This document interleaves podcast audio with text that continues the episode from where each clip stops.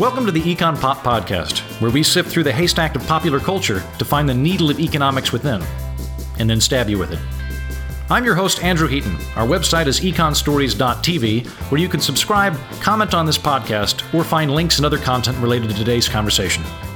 Joining me today are Steve Horwitz, the Charles A. Dana Professor and Chair of the Department of Economics at Saint Lawrence University, and Paul Cantor, the Clifton Waller Barrett Professor of English at the University of Virginia. And I'm Andrew Heaton, a baritone. Steve, Paul, welcome back. Good to be back again. Good to be back. Well, today we're discussing The Treasure of the Sierra Madre, uh, which was a delightful film. I watched it recently for the first time and was very glad that I did so.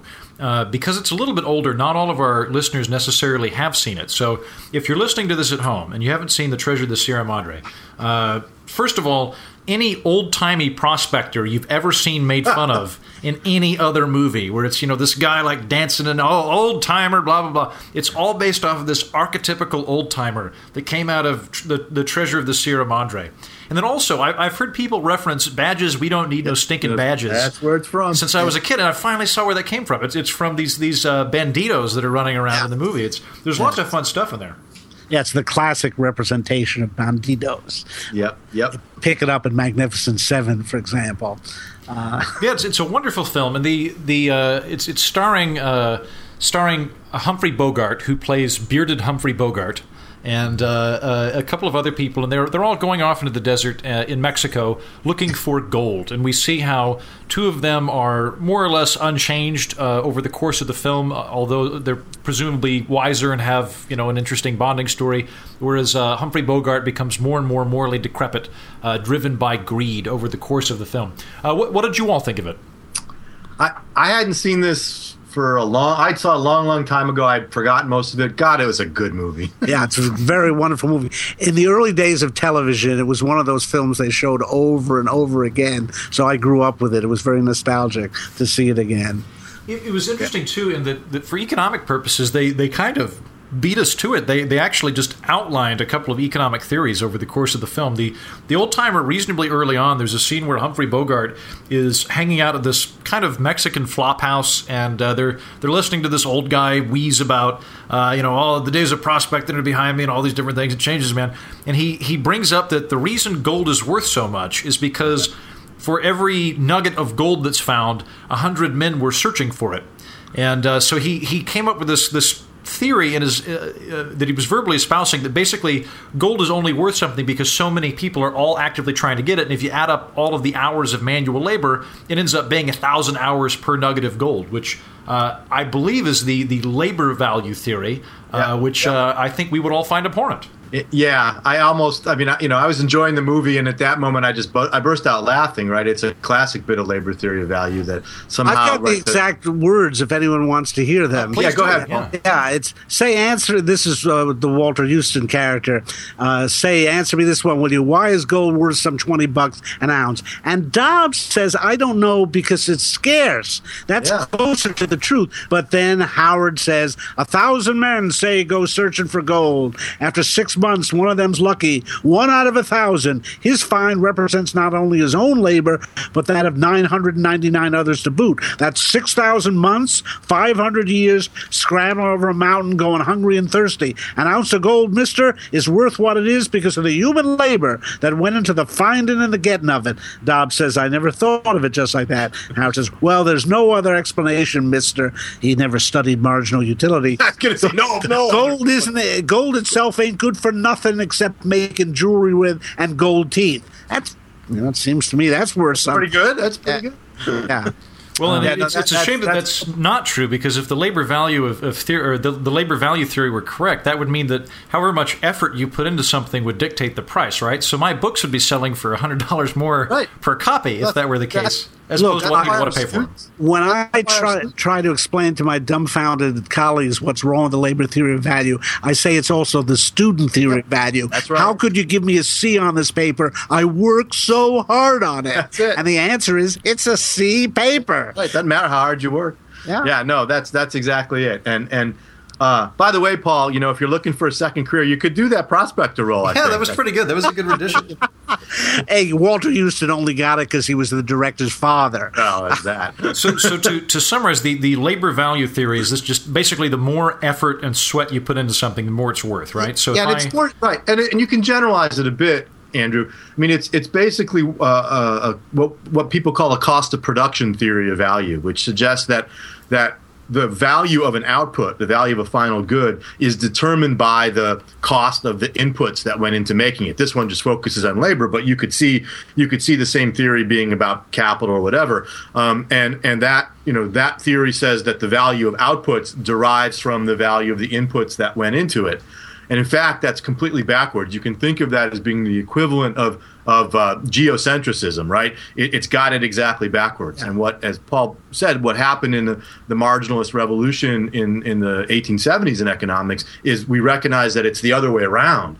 Um, it's that the value, what makes labor valuable is that it contributes to the production of goods that human beings find valuable for making jewelry and filling teeth, for example. So, and here, here's the thing. It's, it's the principle of imputation. Mm-hmm. The real question is, why do people spend so much time and put so much effort to find a goal? It's because it is valuable. Right. Uh, they right. kill themselves to get it because it's so valuable. And this is the subjective theory of value, uh, that gold is worth a lot because people want it. And, of course, there is this relation uh, between its value and its scarcity. Yep. And that's where you get into the real theory of marginal utility. Yep. Uh, it was the great, you know, Adam Smith uh, created the labor theory of value. It was then, ironically, picked up by Karl Marx, uh, who was getting it from David Ricardo, who was uh, Smith's disciple. And it's true, they uh, the, the early classical economists didn't understand the subjective theory of value. They couldn't understand what's often called the water diamond paradox. Uh, why are water seems essential to life and diamonds are frivolous? Why are diamonds more valuable than water? And Smith and Ricardo came at the idea, well, you really have to work hard to get diamonds. That's why they're more valuable. Uh, but again, the reason too, people work hard to get them because people value diamonds and they reward you for putting this effort into it. They don't reward you for some some other things you might. You know, you could dig up anything and say, hey, this is worth as much as a diamond. I dug as much to find it, but that's not the point. The diamond's value comes from uh, subjective judgments. Yep, and, and the fact that any any given diamond is a much bigger portion of the total supply of diamonds, right, uh, than is the case for any given unit of water compared to the total supply. So so water's, what matters, as Paul said earlier, is the marginal value here, so the value of sort of one unit, right? Yeah. So any, you know, a gallon of water has very little value because there's so many substitute gallons out there. Yeah. But a, but a carat of diamonds, on the other hand, you know, there aren't as many substitutes. There aren't the, the alternatives aren't there. It's a much it's it's much more scarce compared to the to the total. Yeah, and there's a there's a line in the film: water's precious. Mm-hmm. Sometimes it can be more precious than mm-hmm. gold,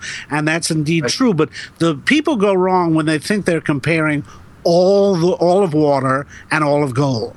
But right. that's not what you're doing. Right. You're comparing the marginal unit of gold with the marginal unit of water. I mean, basically with water, you say, if I lose this ounce of water, there's a lot more ounces of water where that came from. Right. And that's not true with gold and diamonds. And we see that at the end of the film, too, right, where the burros are, are more valuable, perceived yes. to be more yeah. valuable than the yeah. gold, right? Yeah. And and the, the, yeah. the guys don't recognize that, right? And it's not, you know, it's it's in that, you know, in that context, their perception is such that that those burros were the most valuable thing there. Uh, I mean, they, granted, they were made a mistake about what, what was in the bags, right? But still, they, they, they believed the burros were the valuable thing. It's funny because the film really does alternate between this very strongly stated labor theory of value and the subjective theory of value. Uh, when they find that letter uh, from Cody's wife, yep. uh, uh, she has written, "I never thought any material treasure, no matter how great, is worth the pain of these long separations." Uh, and, and then she says, "We've already found life's real treasure." And that's the way human beings do operate. They're, uh, they value things that they value for whatever reason. And it's not always that they value diamonds or gold, but that's individual choices there. So uh, part of the film understands the subjective theory of value. It's just so strong that they state the labor theory of value. Right, and the, the, the character does. I mean, presumably, yeah, it, yeah. It, it being a Hollywood film, I, I would guess that the, the writer was very sympathetic to that. But uh, you know, you, you, you do have this sort of you know likable uh, pioneer character that might have been might have been saying that. Uh, and I, I think you're right about that too. I mean, it it, it uh, the, the the you know subjective. Uh, But both individuals, you know, subjectively value things at different rates, but even different cultures have done different things at different times. Like yep. uh, I was reading a chapter in the, uh, of, I think it was Guns, Germs, and Steel the other day about how when uh, when the Europeans would come into, I think, Central Africa, there was some tribe that used clams from a very distant distant shore as their unit of currency, and the Europeans would trade them clams for gold, and they thought these are the dumbest savages in the world yeah, because they're they're taking all of our, our clams for gold, whereas the savages on their end thought these are the stupidest people on the planet. We're giving them rocks and we're getting these clams yeah. in return. You know, it, it depended on where you were. Every exchange, it's, it's a famous motif. Yeah, uh, Manhattan Island uh, bought for those uh, the bees. Uh, uh, but at some level, every exchange is that, right? I mean, if I go to Starbucks and buy a latte, what am I saying? I'm saying that the idiot Starbucks giving me giving up a latte for only four bucks, right? And Starbucks is thinking, what an idiot! He gave us four bucks for a stupid latte, right? Yeah, absolutely. So, I mean, and, and you, and you, you can view any exchange that way. Yeah, you, and you get exchanges for, for both, you know, time and and goods. Like, uh, you know, I, I moved to a different neighborhood in New York recently, and my uh, my my laundromat will wash and fold your clothes. You just drop them off, and then you, you pick them up, and it, it's about eight dollars as opposed to doing it for three dollars yourself. So you're spending five dollars to not. And for me, I, I work a lot of hours. It's a great deal for me. Uh, okay, and, and, and that's an Andrew. It's interesting you bring that up because there was one other huge kind of bit of bad economic reasoning in this film that I have to talk about, which is toward the end when the when the the the Holt's character, uh, uh, Tim Holt's character says, "Well, when you look at it that way, I'm only out two hundred dollars." What? Right. You just spent ten months. Doesn't the opportunity cost of your time mean anything? Out two hundred dollars, uh, you know, convince your, you know, convince your family of that. Or yeah. Well, you right? know, it's uh, this film points to three of the most basic economic errors that have uh, that have become uh, embodied in common sense. One is that the price of something flows from the cost of production. Another is that an, an exchange is of two things of equal value. Yep. And then this third one, that time isn't money, that yeah. time isn't of any value. You will see that people will, you know, they'll put hours of their time on a fruit stand or something, and they'll they'll they'll come out with a ten dollars or something, and they and they won't think how much time they lost. Yeah, uh, no, that's that's. I only I only had the realization that, that you all seem to internally know. I only had that about a year ago, and it's very liberating when you realize if, if you ever have a job that pays an hourly salary, particularly if you're freelancing. Um, I was freelancing earlier this year, and I had a specific salary. And so, if I was going to go to the doctor for an hour, it, it wasn't it wasn't just the cost of the doctor. It was also that I was going to be missing that much uh, pay for the, the two hours that I took off to get there and leave. And then conversely, I feel a little bit more liberated if I do spend something uh, on on somebody else doing uh, a, a specific task or labor, but it saves me three hours in the process. That's fantastic. I'm, that's a good deal for me. That's that's right. How how do I mow my lawn? I, I, I write papers, right? The time, you know, the, uh, the, or I give talks, right? The the time I spend doing those other things earns me the money to pay someone else to mow my lawn, right? Whose whose time is less valuable than mine is. It's, yeah, it's a funny thing that by and large academics are the worst at valuing their time. They will spend hours and hours on the most meaningless disputes uh, uh, as if it, there was no economic value to their time. Well, two, well, uh, I two, mean, yeah. oh, oh. T- tenure and a salary will do that, right? that, it does, it does the, warp it slightly, I imagine. I, I mean, well, but, but right, Paul, on the margin, right? What's another hour on the margin? That's, yeah, that's, okay, okay, all right. That's, yeah, well, that's part of it. I'm, I, I agree with you in general, but I can, you know, I, at some level, I get it. Uh, well, to, to jump a little bit, one of the other things that I wanted to talk about with this particular film, we, we've we've hit some econ- uh, uh, excellent economic concepts so far, but one, one of the other ones I wanted to talk about is that there's there's sort of this um, eyeballing each other to see who's going to shoot the other one first throughout the film, and yeah. we we to spoil it, we realized that uh, the, the the pioneer and, and Curtin are or the the, the uh, prospector and Curtin are both genuinely good people, whereas Humphrey Bogart's character just gets worse and worse. But uh, about halfway through the film, I wasn't entirely sure how that was going to go. I knew that Bogart was getting bad, but the, the pioneer would kind of glance at either one of them um, when they were discussing, you know, their cut, and, and I'm wondering, well, maybe this guy's actually going to, you know, take all their stuff while they're sleeping and leave. And uh, it, it, to me, gets to one of the, the issues of business, which is that there is a huge amount of value in having a reputation which can be depended on and trusted. Uh, because yep. if you don't have some sort of social proof going in, people are less likely to enter that deal with you. And we see that writ large in the film because they're not exactly in a, in a stateless society, but they're in a part that has no active government in it and no society. It's just them.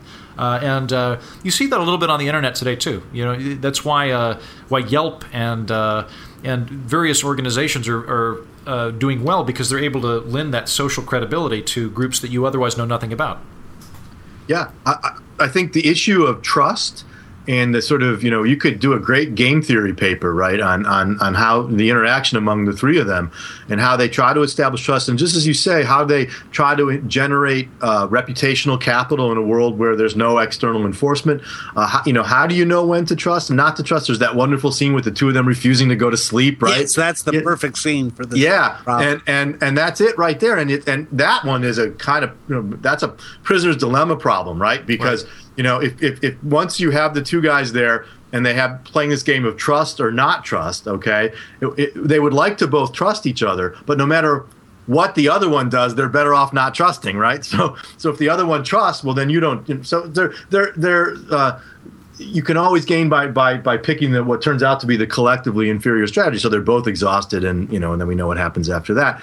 Um, so yeah, there's I mean, that was to me really fascinating. The the interaction among the three of them, trying to figure out who they were going to trust. And then there's the whole, how are we going to split this up stuff? Great, great stuff about how you, how you, you know, the evolution of rules and fairness and trust, really good stuff. Uh, on, on a, on a, cultural note, one of the things that I found interesting about the film was how incredibly cavalier and casual they were about the violence in it. Uh, there's there's a good bar fight scene in it uh, at the beginning, but even uh, they, they decide in this kind of prisoner's dilemmas moment, um, a, a fourth person wanders up and basically says, you're either going to let me in, into your company uh, or uh, I, I guess you could, you know, make me leave, but I'll probably tell somebody, or you can shoot me. And they uh, they decide to shoot him. And the, the, the prospector's against it, but then he gets peer pressured into it, which I thought was kind of interesting, that he was like, all right, if you guys are going to shoot him, I guess I'll shoot him too. And then they're interrupted by the bandits coming in. But uh, there was a lot of good, like, nineteen fifties sort of hyper-masculinity in the film. Yeah, that's what you'd expect from John Houston. Oh. I would like to say this, though. Uh, in some ways, the film is trying to show all this and, and say, and that's what human society is like. Yeah. And to that, I would have to say, these are enormously artificial and unusual situations. Uh, essentially, you've taken away everything that normally allows people to trust each other, and then you say, oh, yeah, human beings can't trust each other. Right. Uh, that is, you've taken them out of an environment they know. There are no families present. There are no neighbors present. Uh, it, it's very close to what Hobbes imagines the state of nature to be, for example. And sure, then you see people uh, disposed to violence and having to anticipate uh, attacks from others. Uh, But one shouldn't infer from this film that this is a good image of what human life is like uh, in a society where economic interchange has, in fact, built trust over the years. Yep, there's a wonderful book. I don't know if you've read it, Paul, but a wonderful book by Paul Sebright called The Company of Strangers. Uh, that talks about the th- this issue and how modern, uh, you know, market societies generate this trust and turn strangers into honorary friends. Yeah. Um, and it's a wonderful bit of sort of economic anthropology. And just as a point, I, we had a Sunday afternoon, our hot water do- uh, went out, and we had to call a you know repair guy to come in. And so when you think about it, it's weird. We let this guy into our house who I've never met or seen before in my life, comes parading into my house, fooling around with my boiler in the basement.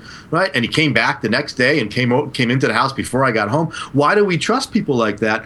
Well, he's got the uniform. We know the organization he works for has a reputation. Right, there's all these social institutions that signal trust to us. And as Paul said, in the in the in the sort of stylized environment of this film, you have none of those social signals and institutions to help you know who to trust and who not to. And you really are forced back to these very primitive uh, uh, gauges of trust.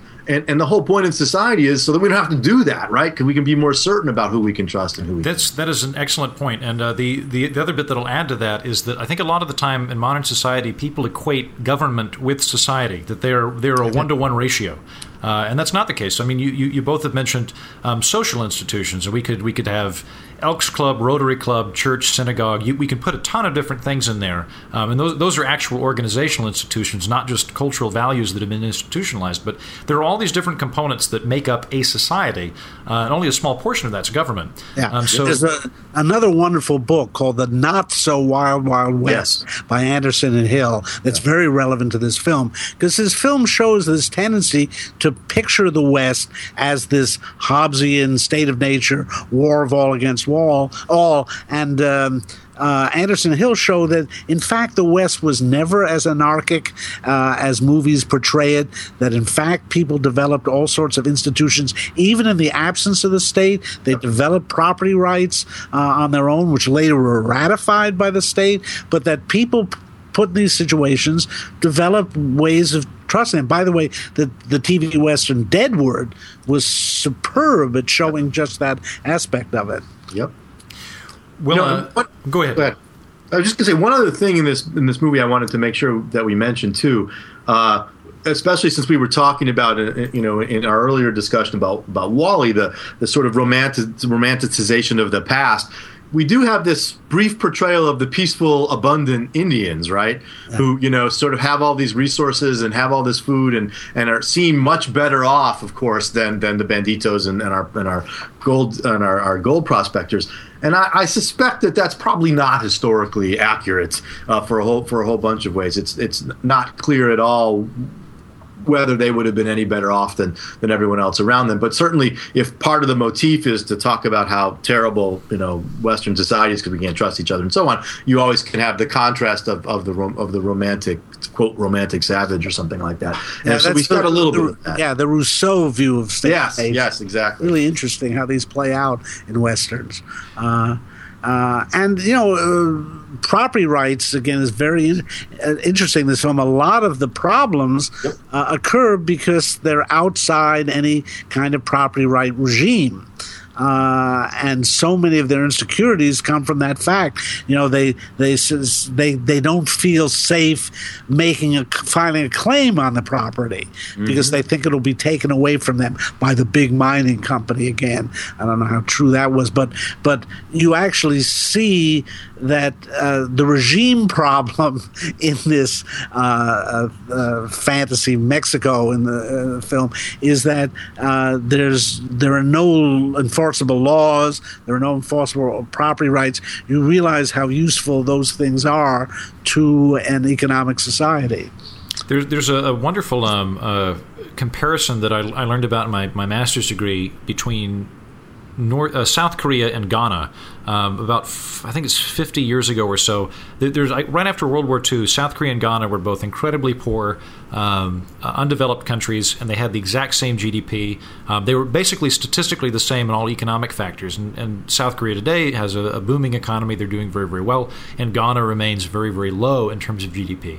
And there's lots of different opinions for why this happens. But my, my assessment of it was largely what, what you're talking about, Paul, that nobody could really develop anything in Ghana because there was no protection of anything in Ghana. Uh, if you if you wanted to get a, um, a a patent for something, it was very likely that the corrupt government official that you were going to be dealing with would just take your technology and, and go sell it himself. Uh, well, this is this is Anand de Soto's uh, theory about the problems in uh, uh, undeveloped societies, that uh, uh, people just don't have any sense that they can own something, and therefore why develop the land if you're not going to own it? Uh, the flip side of that is to see that private property is what leads people to make economic progress. And, and and that, along with, I think, you know, the other piece of that is the rule of law. You, yes. you have to believe that those who are enforcing the law are being held to the law. So you don't have the corrupt official. You don't have the, you know, as we see in the film, the the, the sort of federalistas and all that. I mean, there's all this sort of uh, when when the when the arbiters of property rights are themselves corrupt or corruptible, then the property rights are are, are meaningless. And yeah, you certainly need both. And ironically, the third thing when we think of classical liberalism, we say property rights, rule of law, and the third Third thing we usually talk about is is uh, sound money, right? And so here we have, you know, in this film, we, we have that sort of going too, right? That that uh, the sort of search for gold and, and, and all that is, is is part of the story. And gold is twenty dollars an ounce. Twenty yes, an ounce. Yeah, yeah. Free Franklin D. Roosevelt. Yeah, nineteen cents a gallon gasoline. All it's the old it's the olden days. Yeah, I I I meant to run that through my my inflation calculator, but I imagine it would still be worth quite less uh, than than today, even if we translated that into twenty fourteen dollars. Uh, just yeah, given, given that going on. Well, we've, we've talked a little bit about uh, property rights and the stability of the regime. Um, I, I want to slant towards the, the psychological for a little bit before we head out.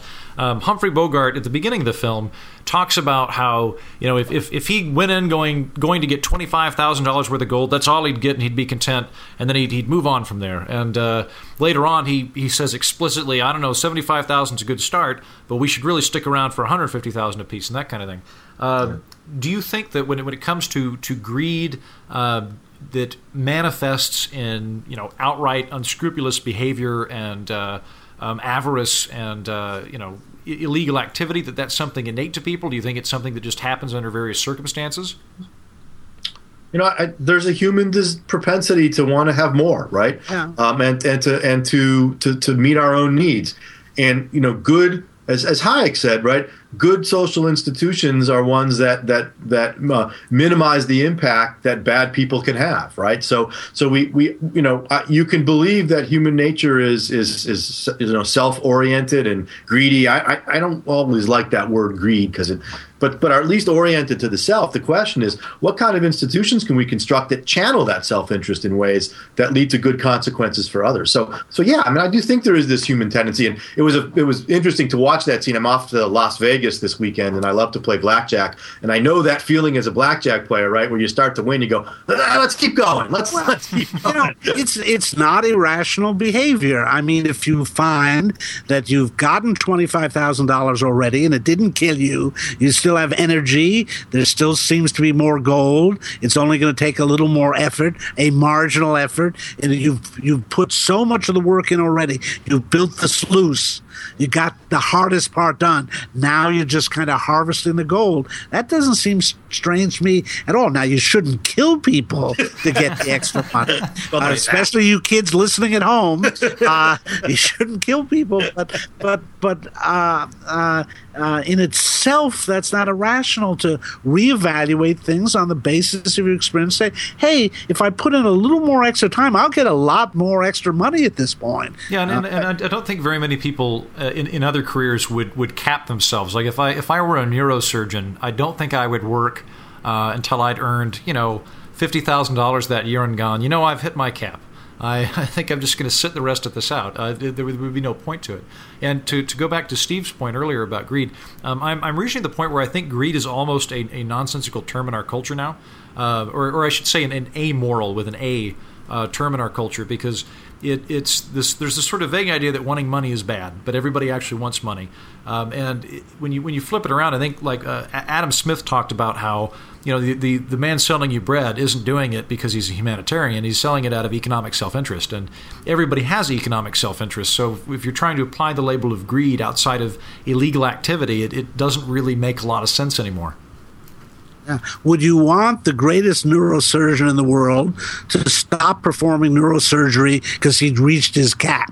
Right. Or because he had to go mow his lawn, you know? Yeah, right. Yeah, yeah, yeah. Right. No, that's no. I think that's right. And and, and greed, you know, greed is is is self is self interest that someone else doesn't like, basically, right? I mean, it's you know, it's it, it, it, that's all you can you can't define it in any kind of objective sense, because in, if it if it's the equivalent of self interest, then we're all greedy, we're all self interested. When one becomes the other, I don't know how you can define it in any way that's not arbitrary. Yeah, I agree with you. Well, uh, you call something greed when someone's making more money than you are. There you go. which, which actually, we, we can end on this too. That that brings into the whole idea of, of wealth envy, uh, which which occurs a lot. Um, I think we've we've talked a little bit about um, relative growth versus absolute growth, and that, that's something that I'm very aware of when I when I assess um, economic situations and tax situations and politics. Uh, that you know, if if we're all out there, let, let's say hypothetically that the three of us are are out there Um, and uh, uh, Humphrey Bogart, um, one of us is Humphrey Bogart, which meant that he covered the other guys in on it. Um, if he had well, taken, you know, Paul's the prospector, so one, it's either you or me, Andrew.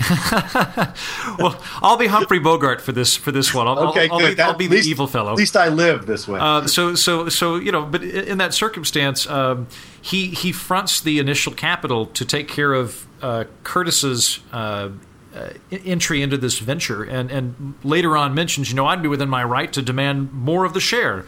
And I was yeah. watching going, oh, you would actually. You you fronted the capital for it. And and there would be nothing wrong with it. There, there's a good scene in the film that I, I, I like where um, the the fourth man that was going to join them, that he, he dies in the band, bandit raid, um, they're, they're discussing it. And they're saying, well, he's not wanting our, our previous profits. He's not actually stealing anything from us. He's basically just wanting to add to the um, – he, he's wanting a cut of future profits. And granted, he's entering that business transaction through a fairly dubious means, but uh, the the, the uh, prospector in this instance is assessing them, uh, assessing the situation and accurately pointing out that they're not actually being hurt by him developing wealth in this venture. And I, I think a lot of the time people fall into that of if, if, if I'm making ten dollars and you're making twenty dollars, that just kind of pisses me off. And I want to try and figure out a way to limit the amount of money you're getting, even if I have to get, you know, eight dollars in the process. And, and notice the problems they had in sorting all that kind of stuff out that you've just talked about is a perfect example of the regime issues here, right? There's no, you know, what would you normally do? You draw up a contract, yes. right? You write That's up a contract yeah. and say, here's how we're going to do it. But they have no confidence at all that that would be honored by the courts or by anyone else. So they have to work where we get the term gentleman's agreement. And it turns out one of them's not such a gentleman. So yeah. what Bogart, uh, what Dobbs says is in any civilized place, the biggest investor gets the biggest return. That's That's not simply not true. It depends how the contract is written. Uh, the entrepreneur might get more than the investor because he's contributing more. So indeed, there's no what they needed was a contract. Yep. I, all wonderful things. I uh, I've particularly enjoyed this podcast because we, we not only got to uh, discuss the the prospector being the archetype of old old timey prospectors and all the, the great stuff in the film, but we've covered a huge gambit of economic thought in the process. So uh, I, I give us an A plus on this one. Can I go all literary on you for one? Please do. This story is the same story as Geoffrey Chaucer's The Pardoner's Tale in the Canterbury Tales. This is an ancient story. It actually goes way back. Uh, it was originally told in some Buddhist tale. Uh, it appears in Rudyard Kipling's The Second Jungle Book, and in fact, in the Alexander Korda movie of The Jungle Book, there's frankly an even better treatment of this situation: three men with a treasure and what happens to them and how they kill each other and so on. So it this does, it's the story is positively medieval, and indeed reflects pre-modern thoughts about economics. That's why it's so wrong, in fact. Yep. Well put. Uh, well, uh, and I just uh, want to show I am a literature professor. So well, well done. Questioning it's it. Very uh, it's not a talk on the web. This guy can't be a literature professor. And here's the thing, Paul. I was going to make a point about how how now I know where the famous bean scene in Blazing Saddles came from. That's all I got. So. Yeah. Oh, I forgot about that. You're right. Well, uh, all sorts of gold in there, both in terms of stinking badges and uh, in terms of economic theory. Gentlemen, it was a pleasure. Thank you very much, and I look forward to our next chat. Yeah, Thanks, it was a lot of fun. This has been the Econ Pop Podcast. Thanks for listening. For more information about our show or to visit our archives, go to econ stories dot t v. To watch the Econ Pop web series, go to youtube.com slash econstories. It's like this show, only shorter and with moving pictures.